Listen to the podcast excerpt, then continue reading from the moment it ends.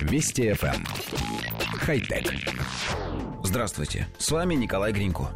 Мичиганский стартап Rivian Automotive представил на автосалоне в Лос-Анджелесе первый электрический пикап R1T.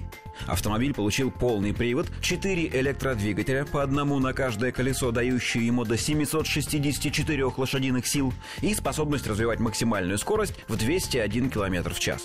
Новинка способна разгоняться до сотни всего за 3 секунды.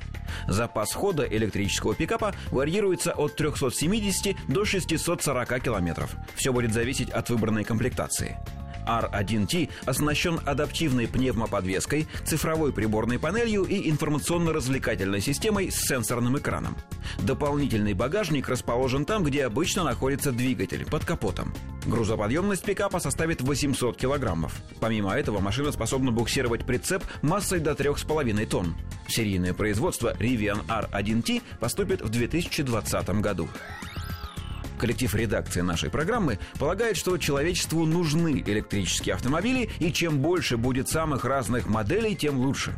Стартап из Мичигана отлично понимает, что на рынке легкового электротранспорта главенствует Tesla. Именно поэтому они построили пикап, поскольку в этой нише конкуренция существенно ниже.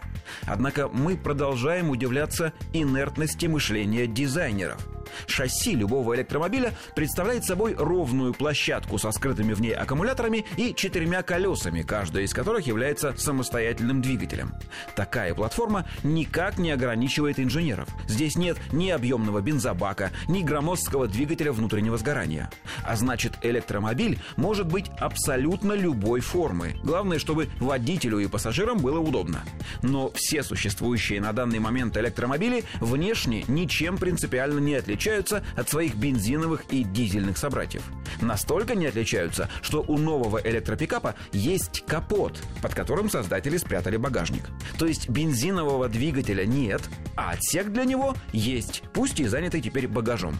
На плоской и компактной платформе можно построить самый невероятный, современный или футуристический кузов, обкатывать новые варианты компоновки, рассадки и аэродинамики, а инженеры продолжают копировать старые наработки. Мы никак не можем понять, кто здесь больше ретроград – инженер или конечный потребитель, который боится всего нового и не согласится покупать электромобиль революционного дизайна. Вряд ли оба. Хотя... Вести FM. Хай-тек.